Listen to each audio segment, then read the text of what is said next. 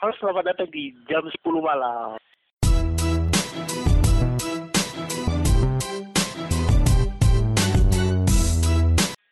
Yeay.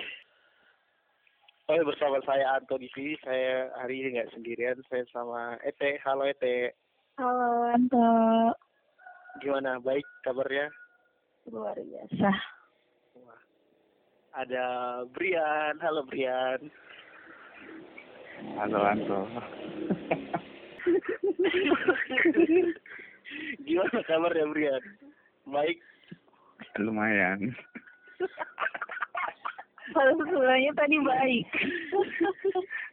Hanya karena Inggris yang kecil. Rasanya tadi baik, sekarang udah lumayan. Dan ada Ibe. Hai guys. Gimana kabarnya bro?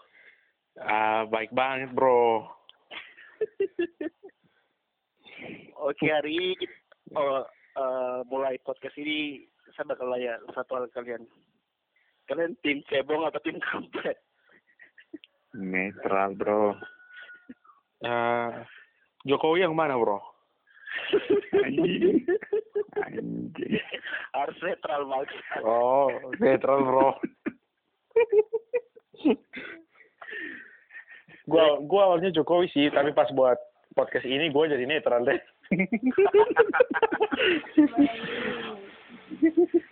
Jangan admin. Oke, lanjut guys. Kalian kayak sebel gak sih kayak menjelang pemilu gini kayak dunia tuh cuma ada dua kubu, kalau gak kampret ya cebong. Kesel gak sih dunia itu bukan pemilu doang sih. Jadi kayak apa-apa kampret cebong atau kampret cebong, kayak kesel ya sih kalian sih. Ya, mulai dari mana nih? Mulai dari siapa nih? Siapa aja. Brian aja deh. Gua mau dengar pendapatnya Brian. Iya. Gimana Brian tentang cebong dan kampret? Kalau menurut gua sih gimana ya? Kayak wajar sih kalau misalnya udah deket-deket pemilu terus ya apa-apa cuman cebong, apa-apa cuman kampret. Tapi yang bikin gue kesel banget ya cara-cara mereka memperkenalkan jagoan-jagoan mereka itu yang kadang-kadang bikin emosi.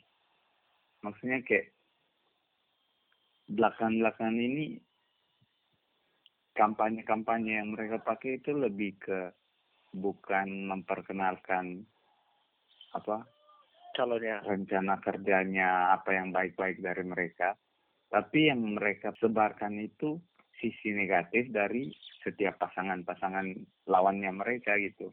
Kayak Jokowi dari pihaknya kampret nyerang Jokowi. Terus dari pihaknya cebong nyerang Prabowo. Mereka cuman saling nyerang tanpa memperkenalkan apa sih yang setiap pasangannya, setiap jagoan mereka mau buat gitu. Kalau dari gue sih gitu. Jadi kayak bukan nunjukin calonnya bagus apa enggak, malah nunjukin calon lawannya tuh jelek gitu. Jadi kayak kesannya kayak kampanye gitu. Kayak kampanye bukan, harusnya kan kampanye itu kayak lu milih jagoan gue karena ini. Tapi kalau sekarang malah kampanye jadi lu jangan milih mereka gitu. Jadi bukan malah jatuhin pihak lawan biar dapet suara gitu ya. Tapi nggak apa-apa loh kalau misalkan mereka kampanyenya negatif, itu masuk kok, itu disahkan kok, itu juga diperbolehkan kok. Intinya mereka nggak black campaign aja. Sebenarnya iya. Dari gue sih bukan bilang itu nggak boleh, tapi lebih ke itu sedikit mengganggu sih. Memang sih kalau dari aturannya ya nggak ada larangan apa soal itu. Tapi buat orang yang kayak udah nentuin pilihan sih ya nggak apa-apa sih. Mungkin kayak dijelek-jelekan pilihan, cuma kayak bikin buat orang yang belum punya pilihan, dia kayak ngelihatnya, kalau gue mau pilih siapa ya, tapi lihat kampanye malah saling jelek-jelekin, malah malah jadi malas milih nggak sih kalau buat orang yang belum punya pilihan gitu. Dan kampanye macam gini ya jadi gini ya, malas milih, calonnya gini doang, bisanya jelek-jelekin orang lain doang gitu. Mm-hmm. Kalau Ibe gimana nih sebagai duta cebong gimana Ibe? Ya kalau soal yang tadi pertanyaan pertama yang lo tanya tuh soal gimana soal cebong dan kampret, gua sih biasa aja bro soal ini, karena kan ini cuma terjadinya 5 tahun sekali kan, yang jadi yang buat gua resah itu jadi yang buat gua kesal dan resah itu untuk kedua fans fanatik dari kedua bela pihak sih. Karena mereka menggunakan black campaign, kampanye hitam untuk menjatuhkan salah satu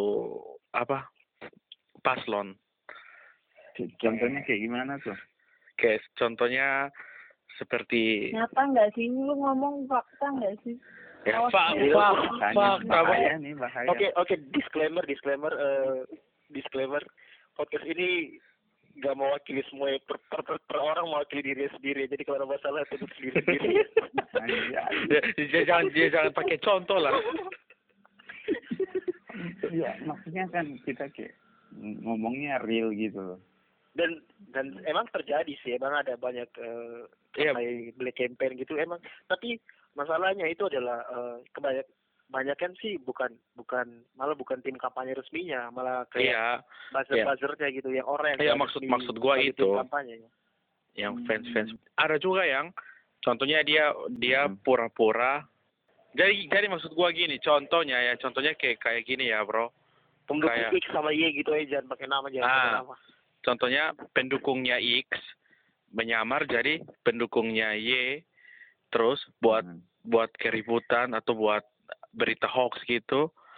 Jadi kesannya kayak pendukungnya Y itu ternyata begini, padahal sebenarnya dia itu pendukung X. Lo bisa paham maksud gua nggak? Ini tersampaikan ke lo nggak? Jadi emang kayak hal-hal kayak gitu tuh emang sulit dikontrol, karena apalagi itu kayak lapisan masyarakat biasa yang emang cuma fans fanatik dari capresnya gitu kan. Betul. Jadi kayak emang nggak bisa dikontrol sih, kayak sekarang pun kita udah nggak bisa ini emang bener kelakuan buzzernya, apa buzzernya lagi nyamar, kayak udah jadi abu-abu semua, karena ya kelakuannya sama aja, kiri yang kanan ya sama aja gitu. Yoi. Dan mulai kapan sih ada istilah cebong kampret ini? Itu kan kalau menurut gue sih yang dari gue baca, istilah kecebong sama kampret ini tuh muncul di media sosial waktu tahun 2014. 2014. 2014 itu waktu Pak Prabowo caleg sama capres bu. Oke, maafkan aku. Capres maksudnya. Prabowo sama Hatta Rajasa itu. Karena tidak terpilih, tapi mulai sejak tahun itulah kecebong sama. Tidak terpilih sih. Iya. Emang nggak kepilih, makanya sekarang capres lagi kan. Jadi itu sih dari tahun 2014 yang aku tahu. Tapi ada satu pertanyaan yang agak membuat gua bingung nih bro, soal kenapa kan kalau di Indonesia ini suka pakai istilah-istilah begitu. Dulu kan pernah ada istilah juga cicak melawan buaya, pernah dengar nggak istilah itu? Waktu itu polisi kan? Polisi sama Polri. Ya, terus sekarang cebong sama kampret. Kenapa pakai nama-nama begitu ya? Coba artinya nama-nama apa? Ya, maksudnya ini, kalau cicak sama buaya kan kayak sama-sama reptil. Nah, terus cebong kampret. Itu istilah itu dapat dari mana dan maksudnya apa ya? Dan kalau tingkat kesamaannya di mana gitu? Ya maksudnya gitu juga. Ini kayaknya nggak ada unsur kalau cebong kalau cicak buaya kan ada kayak unsur filosofisnya, kayak buaya tuh lebih gede, punya botol itu. Kalau cebong kampret tuh nggak tahu sih kalau kampret dari mana. Kalau cebong tuh karena malahan kalau misalkan kalian pernah nonton, aku pernah nonton salah satu video di YouTube. Itu dia menceritakan sejarah cebong sama kampret. Video kecebong sama kampret ini asal usul kecebong sama kampret. Nah, kampret itu mereka gambarkan sama seperti kelelawar. Nah, kecebong sama seperti kecebong. Emang kampret kelelawar. Emang kampret kelelawar. Iya, memang kampret itu kelelawar kecil.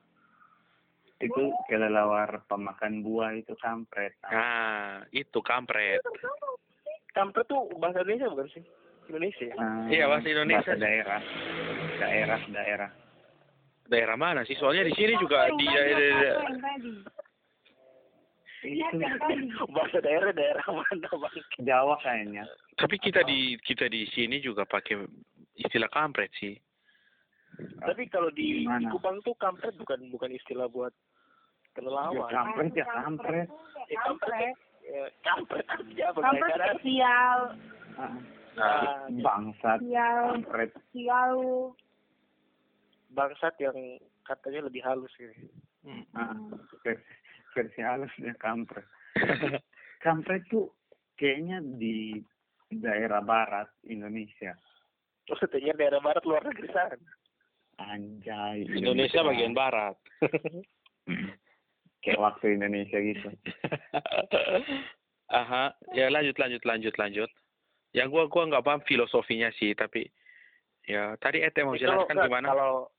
Jadi banyak yang bikin filosofi menurut versi mereka masing-masing tuh banyak banget di YouTube, dan itu tuh sudah cukup tenar dan bahkan semakin tenar ketika tahun 2018 ini. Padahal itu istilah kecebong sama kampret sendiri itu dari tahun 2014, tapi mulai tenar kembali itu tahun kemarin. Kalau untuk filosofi dari nama kecebong sama kampret sih nggak begitu jelas sih. Oh, kalau cebong itu kan kayak gara-gara Pak Jokowi itu kan dia melihara banyak katak di seluruh negara gitu. Jadi kayak besan-besan kecebong. Nggak tahu kalau kampret, nggak tahu dari asalnya dari mana, nggak tahu. Mungkin karena sifatnya mirip ya. Kamu ditangkap.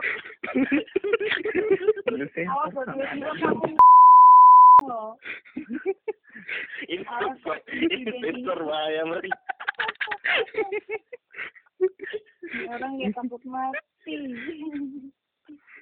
Dan karena cebong kampret ini kayak ya maksudnya kayak dunia cuma milik, kalau orang pacaran dunia cuma milik berdua, kalau pemilu dunia cuma milik cebong sama kampret ini. Jadi kayak banyak orang yang kayak misalnya belum punya pilihan tuh, oh saya belum pernah pilihan nih, terus dia kayak nggak bohong lu pasti lu cebong, kayak bohong lu pasti lu kampret, kayak maksudnya emang ada sih orang yang belum punya pilihan kan, emang wajar sih kan. Iya. Kayak kita nggak punya pilihan tuh dengan pasti cebong sama kampret, pasti kampret kayak gitu, kayak ya gimana, kayak ya dunia bukan cuma milik cebong sama kampret doang sih. Dan kan orang yang kayak masih belum nentuin pilihan tuh masih banyak gitu kan, itu kayak nggak dirangkul secara baik-baik malah dikata-katain gitu. Ini kayak orang yang masih gue kayaknya golput nih, itu kayak goblok lu pokoknya jadi goblok-goblokin dibego-begoin, padahal nggak dikasih pencerahan. Nah, padahal orang-orang yang kayak masih berpikir untuk golput itu mereka ladang suara yang cukup gede kan, harusnya kayak dirangkul, ya udah kalau jangan golput sini, milih sini aja gitu. Tapi di kita nih nggak, orang yang masih belum nentuin pilihan itu malah dikatain goblok, dikatain bego lah, dikatain nggak mungkin dia belum nentuin pasti dia cebong, yang kampret kamu apa sih, dia kampret kayak gitu, kayak kenapa nggak dirangkul aja tuh ladang suara yang lumayan gede loh padahal ya. Masuk akal sih teori lo. Tapi kalian kan ikut pemilu kan? Ikut. Ikut. Jangan golput. Ngomong netral, terus jadi golput. Oh, ya. kegiatan gue gitu. Gue pasti pilih dong. Gue boleh, gue sih terang-terangan aja di sini gue dukung paslon nomor 10 Nur Hardi Aldo. Dildo. Dan ini kayak satu gara-gara cebong kampret ini jadi masyarakat jadi kayak malas, makanya munculnya Nur Hadi sama Aldo itu jadi kayak jadi langsung ngetrend gitu kan. Jadi iya. Setuju. Itu nunjukin bahwa masyarakat jenuh sama cebong kampret yang ya kayak gitu-gitu doang. Ya. Mm-hmm. Dan kalau saya ngerasain sendiri kayak antusias buat milih tahun ini dibandingkan tahun 2014, tahun ini jadi menurun, jadi kayak ya, males, jadi mau ke ngurus surat buat pindah daerah pilihan aja tuh jadi males gitu karena cebong kampret itu curhat masa sih kalah sama kecebong sama kampret. Mau dibawa ke negara ini kalau kamu nggak kuat menghadapi ibu kecebong sama kampret. Jangan malas lah sesungguhnya mereka. Dan iya sih bang, dan kayak kan pemilu kayak gimana pun juga ya salah satu dari mereka pasti yang menang kan. Iya sih, tapi kan suara mereka kan kalah. Kompetisi harus ada yang menang, harus ada yang kalah. Ya jadi ya. Dan pilihan cuma dua itu ya. Untuk menghentikan peperangan kecebong dan kampret ya kita lihat hasil setelah pemilu. Dan kayaknya nggak bakal nih, kayak feelingku sih cebong kampret ini bakal berlanjut sampai habis pemilu ke depan siapapun yang menang ini. Habis pemilu juga masih berlanjut selesai. Cebong kampret bakalan selesai kalau Jokowi Prabowo berhenti jadi capres. Tapi kok Prabowo udah 3 kali loh, dia dari 2009. Dia wakilnya Wapres. Iya, wakilnya Bu Mega kan awalnya Wapres dari Mega. Terus setelah itu Mega Pro, namanya Mega Pro. Terus setelah itu yang sama Hatta. Sama Hatanya 2014. Terus Hatta Rajasa. Oh.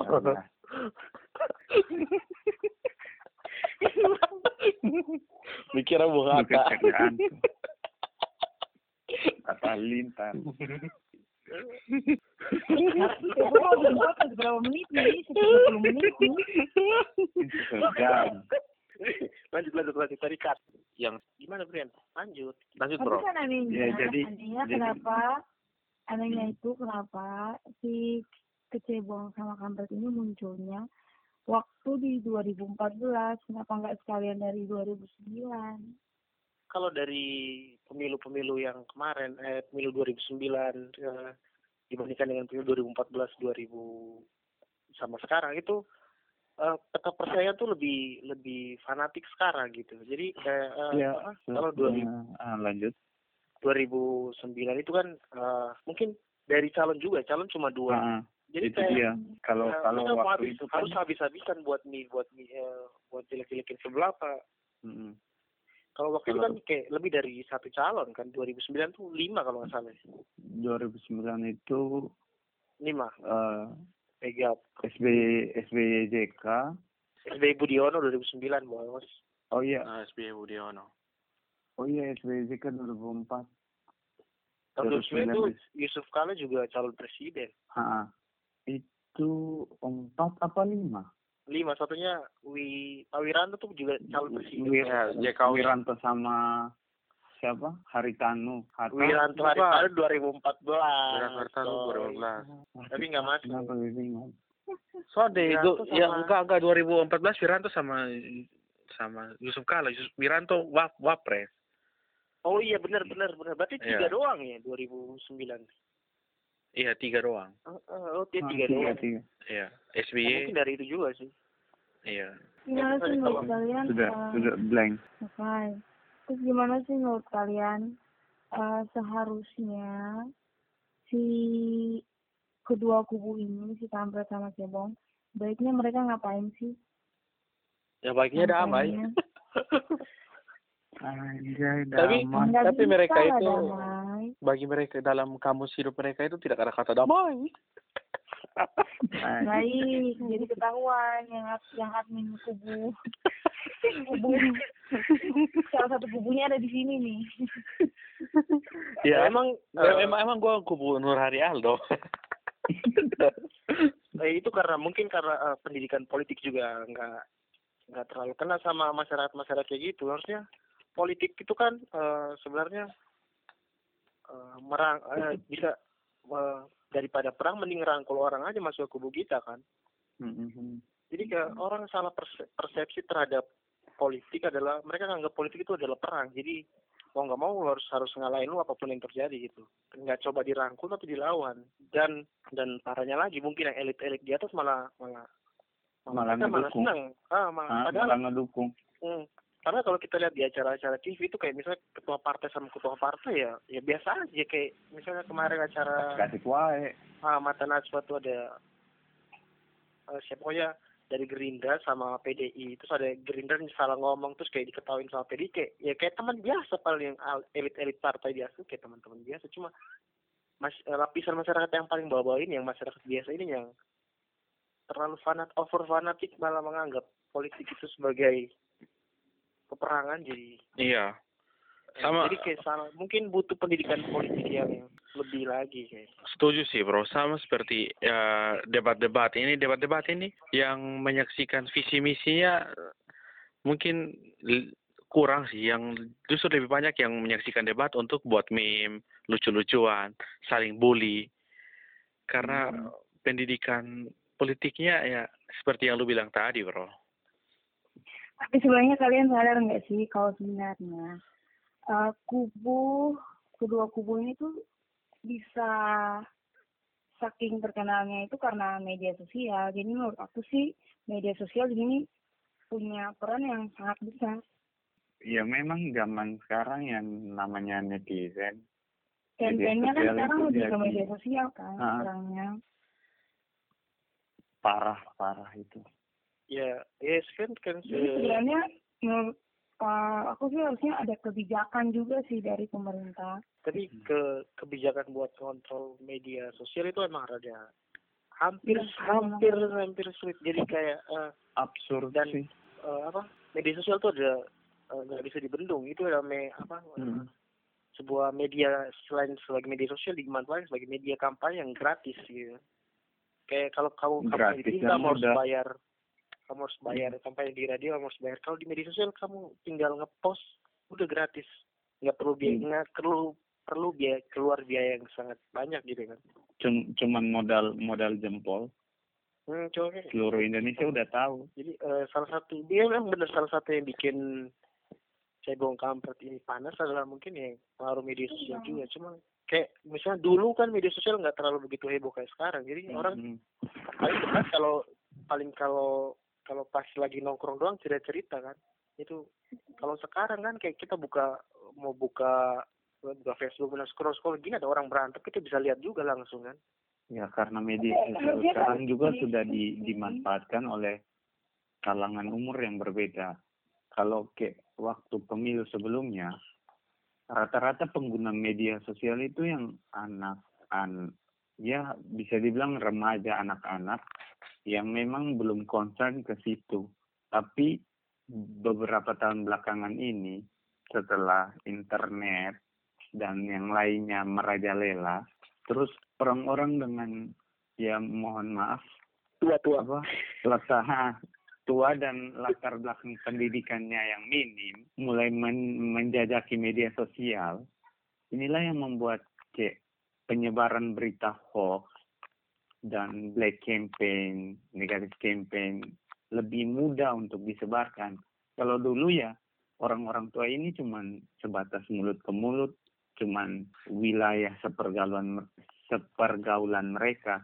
Tapi semenjak mereka mengenal media sosial dengan jempolnya doang, black campaign, negatif campaign, hoax, semuanya itu dengan mudah mereka sebarkan. Benar. Soalnya kayak baru-baru aku nemu di salah satu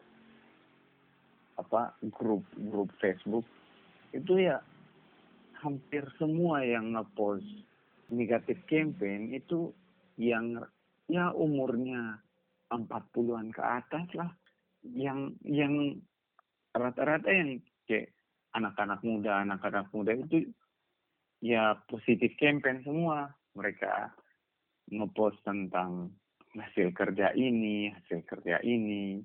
Sedangkan yang tua-tua ini yang ya rata-rata negatif campaign. Jokowi kenapa lah, Prabowo kenapa lah. Kan bangsat.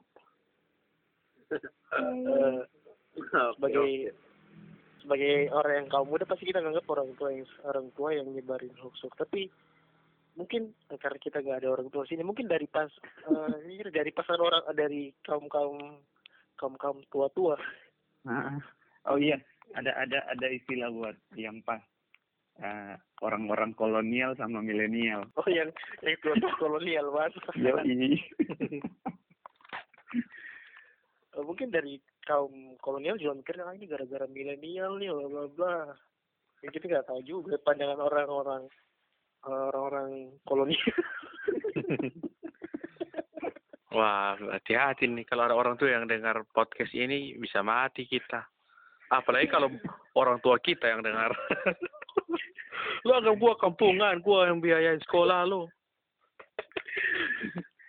Ya, dan emang bener kadang karena hoax itu emang hoax dan negatif campaign dan semua itu emang bener lebih cepat kena pada orang-orang yang udah tua-tua gitu. Jadi kayak misalnya kayak bapak kita gitu kayak baca, oh ini minum parfum dapat menyembuhkan kanker, ya langsung percaya karena kayak dari internet. Padahal dari internet itu nggak semuanya benar kan. Yo, iya. Jadi kayak mindset orang yang baru mengenal internet baru beberapa tahun belakang ya. Maksudnya kaum yang udah kolonial ini yang mereka menganggap semua hal yang dari internet itu adalah kebenaran gitu kan. Yes. Kayak yang info kematian karena pakai headset. Nah. Kayak gitu kayak hoax dari hoax kayak gitu tuh yang hoax gitu tuh gampang banget menyebar di kalangan orang-orang yang baru kenal internet 2-3 tahun ke belakang. Pasang air di atas meteran listrik.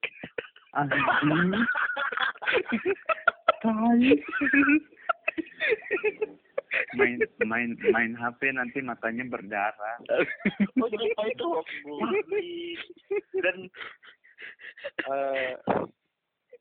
karena kita milenial, kita disebut milenial ya sih tahun 90-an yang anggap milenial ya kita di tengah-tengah lah, kita juga disebut sih sebagai generasi milenial ya kita emang semicin sih. Ya kita emang anggap orang tua emang udah jadul soal teknologi, makanya pas mereka baru kenal teknologi jadinya ada mispersepsi gitu ya. Mispersepsi bahasanya.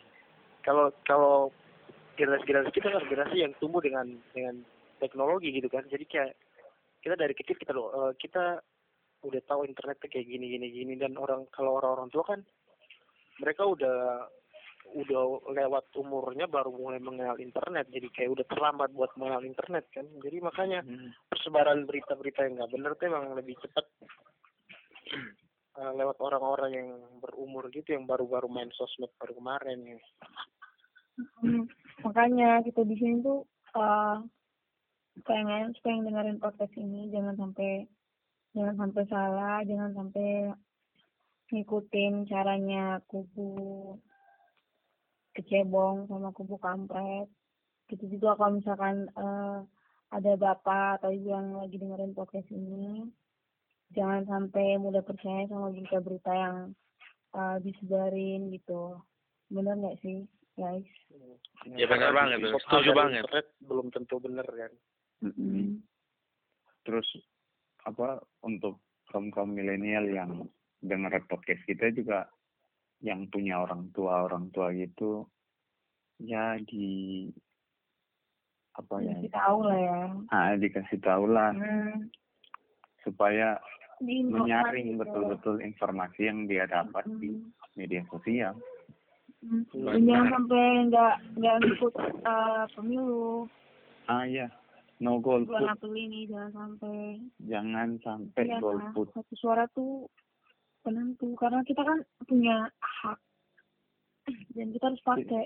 Ya, karena siapapun yang memimpin, setidaknya kita juga harus tahu, kita juga harus tahu latar. Soalnya kan hak kita untuk memilih pernah dicabut. Maksudnya secara tidak langsung. Dan saat ini itu, saat kita sudah diberi hak kita, seharusnya kita gunakan hak kita. Jangan sampai kejadian di era sebelumnya itu terjadi lagi. Hak kita untuk memilih secara langsung itu dicabut. Yoi. Setuju, bro. Setuju apaan? Ngerti gak dia ngomong? Ya ngerti lah. Jangan sampai seperti beberapa masyarakat Amerika yang menyesal golput setelah si Donald Trump terpilih. Emang banyak yang menyesal ya? Lumayan banyak. Ada di berita itu bukan? Enggak ikutin gue. Jadi teman-teman. Jadi guys, okay, ya. Jadi teman-teman jangan lupa pilih nomor. Jangan sampai lupa untuk ikut pemilu tanggal 14 April nanti, dan yang paling penting jangan sampai meskipun aku di surga, meskipun kamu nggak peduli siapa yang bakalan jadi pemimpin, karena menurut kamu nggak bakalan berpengaruh sama hidup kamu, tapi setidaknya kamu harus ikut berkontribusi lah, karena satu suara kamu menentukan bagaimana negara ini bisa bertanggung jawab dengan negara ini. Mantap, silakan. Oke guys, jadi ya gitu aja intinya. Kalau bisa jangan golput. Bukan kalau bisa, harus bisa jangan golput. Ingat ya, pemilu tanggal 17 ya? 17 April.